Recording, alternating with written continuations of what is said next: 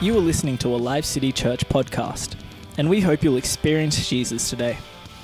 We are excited to have you join our extended online church family. If you would like further information or wish to access more content, please connect with us on our Live City Church Facebook page or visit us at livecitychurch.com.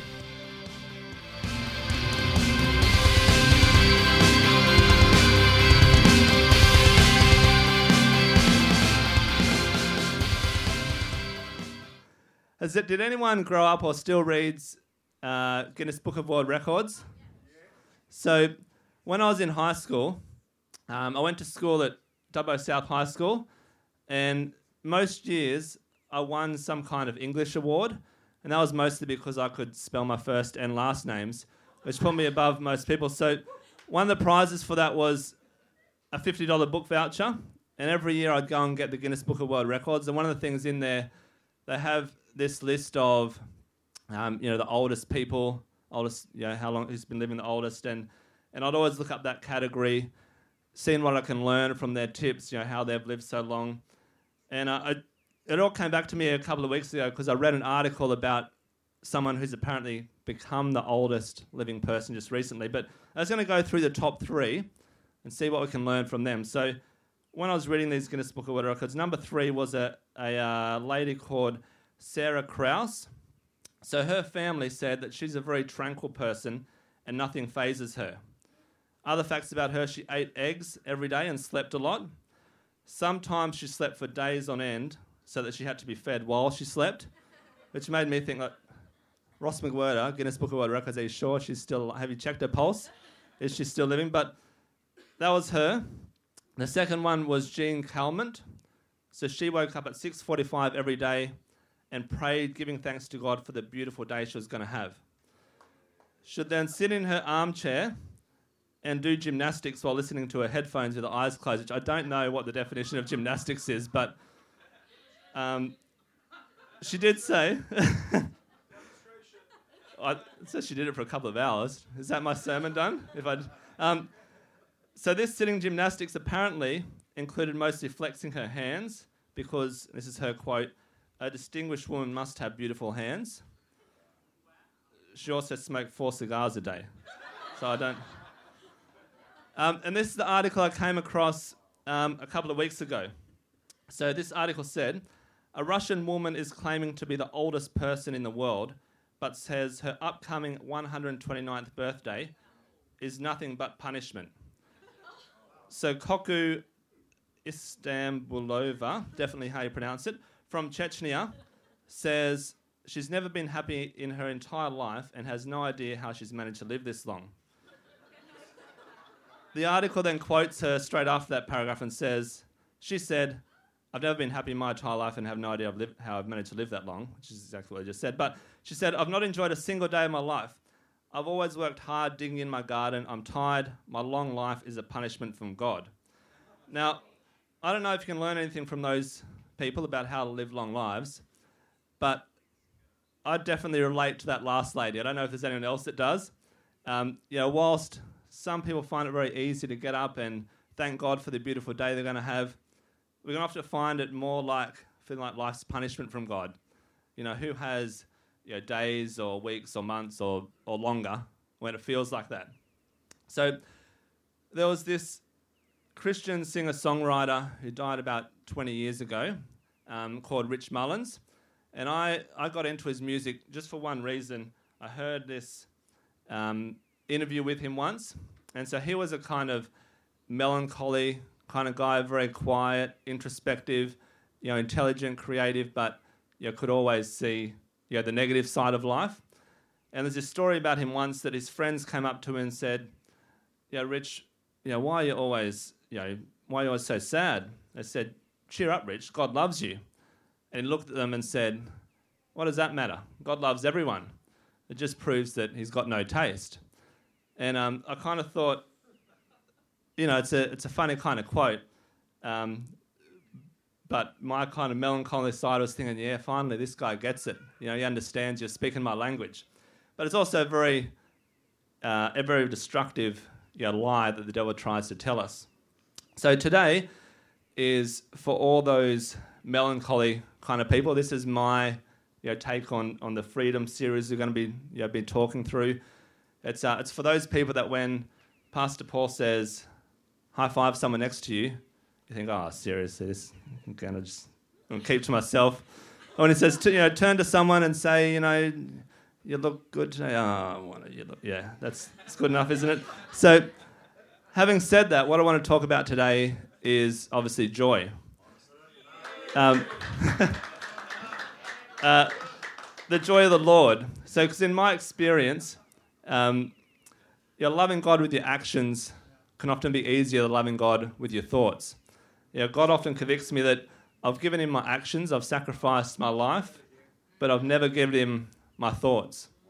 Um, so, uh, Dan, you don't put that first verse up. We're going to start with um, yeah, the classic verse on, on uh, your thoughts, um, which is from Romans 12, verse 1 and 2. So it says, oh, it's gone again, but uh, it says, Therefore I urge you, brothers, uh, obviously I've memorized it, offer yourselves as living sacrifices um, oh, okay, I missed a few bits. Therefore, I urge you, brothers and sisters, in view of God's mercy, to offer your to offer your bodies as a living sacrifice, holy and pleasing to God. This is your true and proper worship. Do not conform to the pattern of this world, but be transformed by the renewing of your mind. Then you'll be able to test and approve what God's will is, his good, pleasing, and perfect will. So, there's really two parts to that to that um, passage, know, the first part, verse 1, says we need to offer our bodies as a living sacrifice. Um, you know, and there's, certain, there's a certain level of transformation that comes by giving our, our lives as a sacrifice. Um, but if I'm going to be truly transformed, we need to move into Romans chapter 12, verse 2, to be able to think a different way. And as much as we might like it to, Romans 12, 2 doesn't say, be transformed by trying harder, or be transformed by punishing yourself more, or be transformed by learning more, or be transformed by know, following the 21 steps to this or the seven laws for that. It says we need to renew your mind. So if I'm going to be transformed, I need to be renewing my mind, which actually takes the limits off your life because there's no limit to the amount that your mind can be renewed. So there's no limit to the way that your life can be transformed. And I was, I was realizing that you know, God kind of gave me this word that joy is the fruit of correct belief. You know, joy is the evidence that your beliefs are true. And the Bible has this, this uh, word that it uses when it comes to your thought patterns, and that word strongholds. Um, and strongholds are a, a, thought pattern that we have that's built on you know, our past and these thought these are strongholds we build up, maybe based on nothing, maybe based on illogical things, things that don't exist. But we go through our lives trying to find defense for these strongholds. You know, scientists have, have um, you know, looked at the way our brain works, and, and the way our brain works is it wants to find evidence for things that we already believe. It wants to shore up these strongholds in our mind.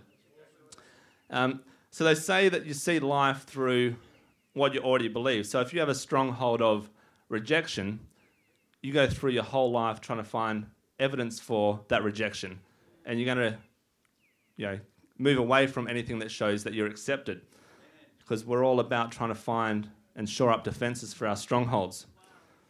Yeah, and the proof that we gather for these strongholds, it doesn't have to be logical. Often it's not logical. You know, often it's completely illogical, but we take it as proof and build up that stronghold. So I had this friend in high school, um, called Ben Gregg, and one of his main talents was that he could tell you, you could give him any song, and he could tell you how long it went for. So all the big songs in the 90s, um, you know, you'd ask him how long it went for, and he would, you know, so it'd be like, you know, Bittersweet Symphony, four minutes, 32 seconds. Like Tub Thumping, four minutes, 35 seconds. MMMBop, four minutes, 25 seconds. All, all the big ones like that. Um, the other thing about him is he wanted to be a professional boxer. So the last time I ever saw him, um, I was on a bus going back to Sydney after university holidays, and he was on there as well. He was on the bus. He wanted to go to Sydney and he was going to train for boxing. I don't think he'd ever at this stage ever been in a boxing ring or put on gloves or anything. And from what I gathered from that bus trip, most of his preparation had been reading Fight Mag. But he had he had um, worked out his entrance song that he was going to come into you know, whenever he got to his first boxing match. So we were on this bus trip and um, we were both listening to our Discmans because that's what we had then. Um, actually, my father-in-law still has a Discman. He thinks it's the pinnacle of technology, so yeah, he refuses to move on from that. Um, anyway, so we're listening to our Discman, and he, he at one stage he um, he said, "Oh, listen to this. This is the entrance song that I'm going to come into for my first boxing fight." And I put the uh, the headphones on, and it and it goes. Tell me why ain't nothing but a heartache. Tell me why ain't nothing but a mistake. Tell me why I never wanna hear you say I want it that way.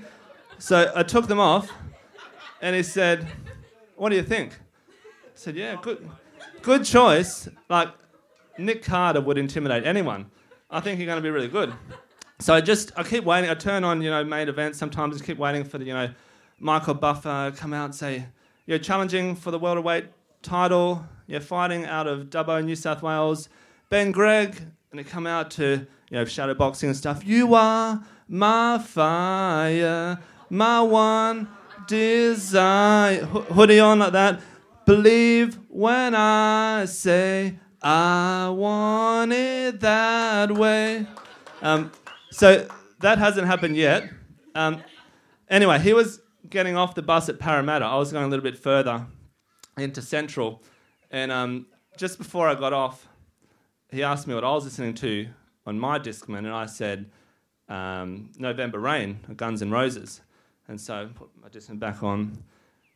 The bus comes into Parramatta, and he gets up and walks a few steps down the aisle to get out, turns around, says, November Rain, 8 minutes, 48 seconds. That's good value. Turns around and gets off the bus. And that's the last time I ever saw him. And I still remember, though, what good value of a song that you know, Guns N' Roses song November Rain is. Cause, but anyway, that's not the point of this story. The point is this. When, when we would be at school, we'd be walking through the playground, uh, Ben and I, and there'd be a girl, you know, 10 metres in front of us and she'd wave. And um, Ben was the type of guy, he'd always wave back at her. How you going? And I'd say, what are, you, what are you doing? Her friends are behind us. She's waving to them. She's not waving to us. And, um, and he'd go, no, no, she's not. How you going? I said, no, no, she, let's see. They'd end up talking, obviously, because she's waving to them. He said, no, she's just playing hard to get. That's, that's what they do. Um, and I said, no, no, she's not. She's ignoring you. No, no, she is, because she wants me so much. she didn't, but see, he was building strongholds. I mean, we were both building strongholds. My stronghold was, no one's going to want to talk to me. His stronghold was, every girl in this school wants me. that, they just don't know it yet. But they will. Um, so we always find evidence for you know, our own beliefs. You know, so why don't we make that, and, and often that evidence is completely irrational. So why don't we make that evidence uplifting and inspiring, you know, and, and motivating irrational evidence? Yeah, because renewing your mind isn't something that happens by osmosis. It's not something that's just given to us. It's through work. It's through insisting that we believe certain truths. It's through insisting that we believe we're accepted even when we feel rejected. Or it's insisting that you believe that you're loved even when you feel unlovable. It's insisting that we believe that we're anointed even when we don't feel anointed. Yeah, this morning I just want to break off that, that kind of passivity, that feeling that we have that, you know, if God wants me to have something, He knows where I am. Yeah, He'll come and find me. That, that, that's not the way that that God has it intended for us. I just want to speak over you, church, just this verse from, just reading it last night from 2 Corinthians 10, where it says, We demolish arguments and every pretension that sets itself up against the knowledge of God, and we take captive every thought to make it obedient to God. So, renewing your mind means to take every thought captive. It's not just sitting back and, and, uh, and letting those thoughts happen. Yeah, the word captive means, I looked this up in the dictionaries, or the word captive means to control, to conquer, to bring into submission. You take captive, you're not given captives, you, know, you take them. You know, it's an aggressive attacking word. So the greatest spiritual warfare that we can do starts with our own beliefs. All right. Second slide. Daniel, you back there now? Uh, so, second slide. Um, my second point is, um, and I was really happy that, that Daniel talked about what he did at, at um, communion, it really links in with what I want to talk about in our past this morning.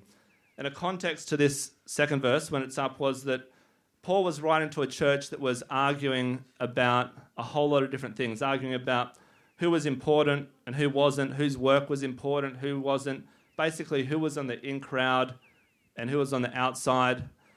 Now, obviously, churches are nothing like that today. We've moved on. But let's see if we can get something out of this verse anyway. Um, so, the second verse is from 1 Corinthians 3. Um, says, So then, no more boasting about human leaders. All things are yours, whether Paul or Apollos or Cephas or the world or life or death or the present or the future, all are yours, and you're of Christ, and Christ is of God. So I shared this a little bit of this word with the youth um, during the year. But when I read that, the first thought that God has about you is that you're His. And that's the thing that gives you value. Yeah, the thing that gives you value is that you're a son and a daughter of God.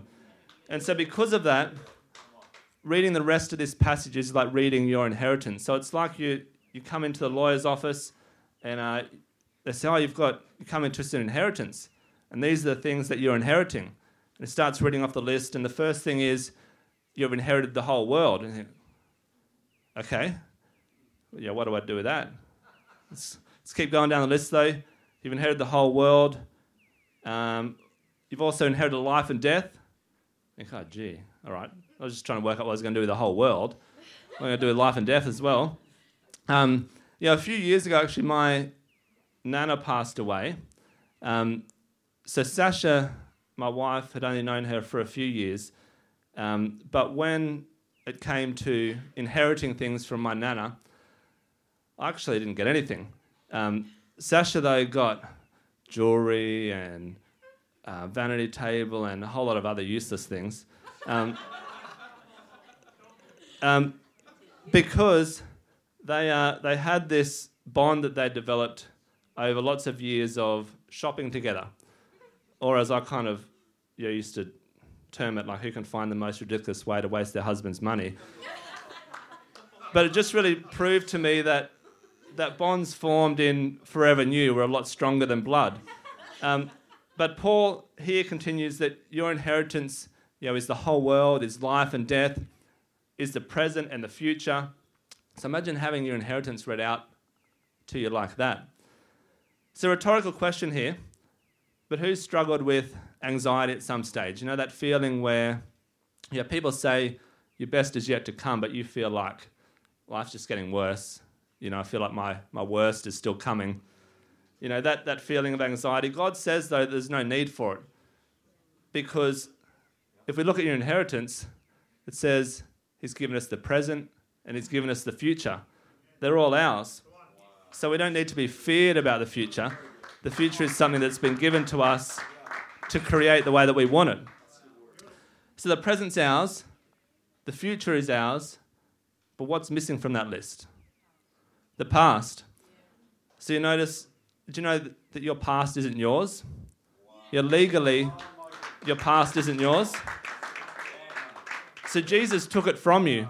So you legally have no right to keep looking at your past and thinking it belongs to you. It doesn't.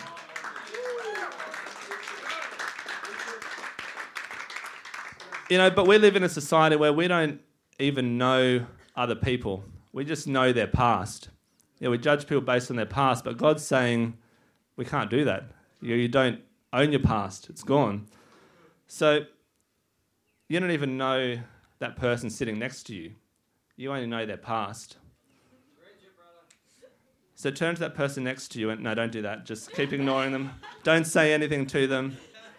Just don't give them a high five. We've still got, you know, 20 minutes of keeping to ourselves. But wait until that person starts renewing their beliefs. Yeah, you won't recognize them. You know, wait until you start renewing your own beliefs.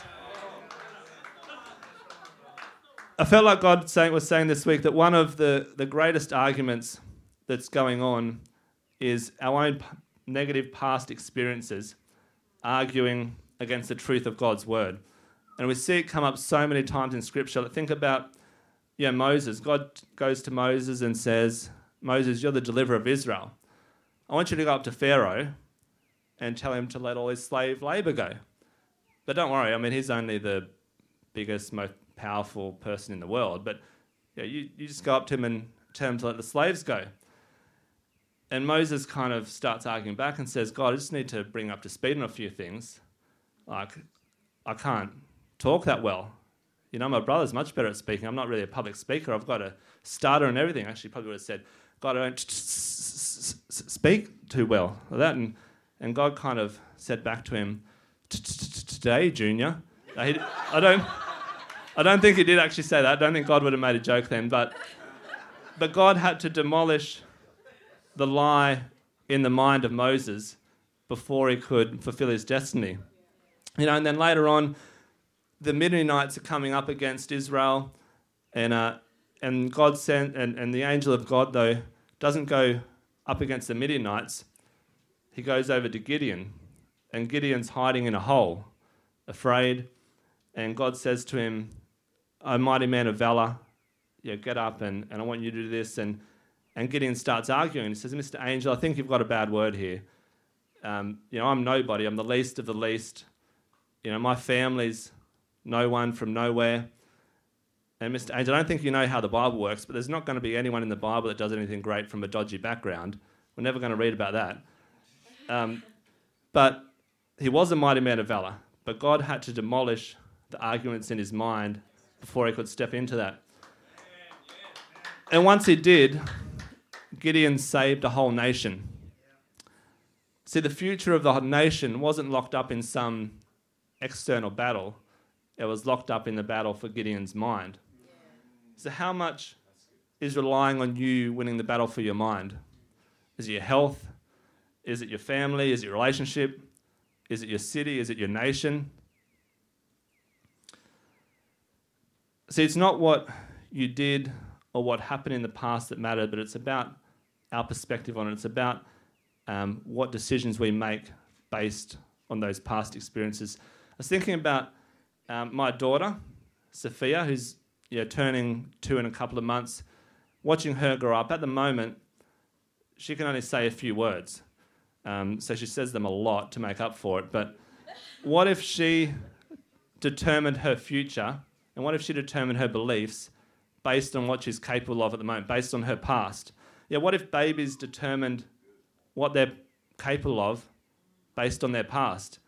They'd all just be thinking, well, Clearly, God hasn't given me the gift of walking. I can't walk, so I'm never going to walk. You know, we'd have a whole lot of people just crawling around their whole life. You know, so are we still crawling around because we don't believe that we can actually walk? But that's not what happens. We know that babies look at their parents and they go, I'm made like my dad. I'm made like my mum. So I'm going to walk too. Yeah, think about like this. What's the difference between that and you? You might not have healed the sick yet, but your dad has. You might not have raised the dead yet, but your dad has.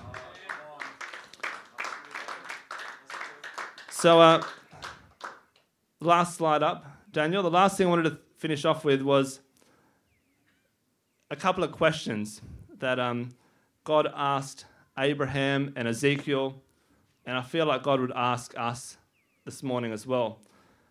So in the Garden of Eden, Adam and Eve, you know, listened to the snake rather than God, and they, as a result, they questioned, questioned God's goodness enough um, to listen to the snake over God, and they hid because they realized they were naked. And God came to them and said, you know, Genesis 3:11 said, "Well, who told you that you were naked?" Um, which, if you remember anything, just remember that verse from today. Who told you that you're naked? So God didn't ask, "Well, are you naked, or do you want some clothes, or did you really eat the apple? Do you remember what the punishment was for eating the apple?" What He was concerned with was, "Who told you that?" He was concerned with who's talking to you, who are you listening to. So when you think, when you think, you know, I'm never going to be healed, God would be there saying, Well, who told you that? Yeah. Well, my past told me that. Yes. I'm not healed yet. I haven't been healed yet. So why would I be? Or when you know, you think, yeah, my marriage is always going to be a struggle. God would say, Well, who told you that? Well, my past told me that. It's the way it's always been. Or what about this one? We say, God, Red Bank Plains is just a difficult area for the gospel. Well, who told you that? Well, the past told me that. I mean, and, and a few prophetic words told me that. But, or what about, you know, I can't change. I'm always going to be this way. It's just the way I am. Well, who told you that? My wife. Well, no, it was actually my past told me that. But I feel like God would be saying, you know, why do you call yourself by your past rather than what I call you? Well, God, the reason that I call myself by my past is that that's what all the other Christians do. So I thought I was supposed to be doing it as well. You know, God's saying, "Well, I thought, I thought you wanted to be like me." You know, but I feel like we kind of say, "Well, God, I thought being like you meant acting like you, not thinking like you." You know, I'm happy to give you my actions, but you know, do I really have to give you my thoughts as well? You know, I feel like God would be saying to us this morning that your continual agreement with negative past experience is the biggest blockage to freedom in your life. You know, and it's not it's not all you know, the devil out there that we're struggling against, but it's our own unredeemed thoughts and our unredeemed beliefs. You know, igno- I just feel like ignoring this lie would change your life and set you free. Ignoring the lie that because it feels true, it is true. Just because it feels really, really, really, really true doesn't mean it is true. So, the second question you know, God would be asking this this morning is the question he asked of Ezekiel. So, he took Ezekiel to this valley that was full of you know, old and dry bones. There was no life left there at all. And his question to Ezekiel was Son of man, can these bones live? Do you believe these bones can live? You know, it's clear that Ezekiel's circumstances were packed up against him at this moment. His circumstances were arguing against him. He was at the bottom, there was no hope left. But God didn't ask, Do these bones look dead to you? Does it look like they could, they could uh, does it look like there's any life left on them? Is there any flesh on them? Can you smell them starting to decay? He didn't, he didn't ask that. He wasn't concerned with what Ezekiel could see in his reality. I mean, he could see that anyway. What God was concerned with is have you re- renewed your mind enough to believe that these bones can live? You know, I want to do everything that I can do to make sure that know, the bones in my life don't become dry and, and decayed and dead. But in the end, the question is still going to be have I renewed my mind enough to believe that these bones can live?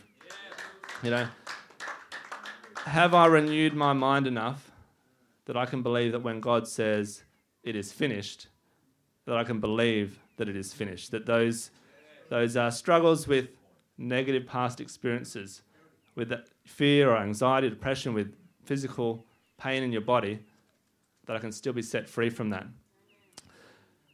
So to finish off this morning, just um, yeah, we could all stand up. I just want to give you an opportunity to respond. Yeah, maybe this morning God's been speaking to you about your own way of thinking. The fact that that you feel captive to your own thoughts rather than having taken them captive. Yeah, this morning I just want to I feel like God wants to really accelerate that demolishing of the arguments in our mind that come against His truth. So I just want to uh, finish off with prayer for you. And I just um, yeah, pray this morning, Father, that you would just demolish those arguments in our own mind that the past is truth. And just break off over everyone in this room and over all of Life City Church, to just break off the lie that everything that feels true is true. I break that off just once and for all this morning. Just we just pray that word over you that it's finished. And church, I want to speak this over you. Something that was given to me once. The saying that put your faith in the facts and the feelings will follow. The facts that you get your identity from God, not from your past. Yeah, redeem your beliefs this morning and wait for that joy to follow. Wait for the joy of the Lord to come. God, this morning we just thank you for taking those boundaries of who we believe we are, you know, and just those taking those boundaries of what we believe we're capable of, and just expanding them. Thank you that we get our identity from you and not from our past experiences. Just let us live that. Don't let us go back to those past experiences. Don't let us go back to those old ways of thinking. Amen. Thank you for joining Life City Church, and we hope that you were blessed and inspired by today's message. If this ministry has made an impact on your life, we'd love to hear from you. Please drop us a line and share your story at thanks at lifecitychurch.com or email us your prayer needs at prayer at lifecitychurch.com. We'd love to connect with you and hear more about your story. If you love the ministry of Life City Church, you can make a financial gift to help us spread the good news of Jesus by going to lifecitychurch.com and clicking the Giving tab. We hope today's message has spoken into your life and look forward to your next visit.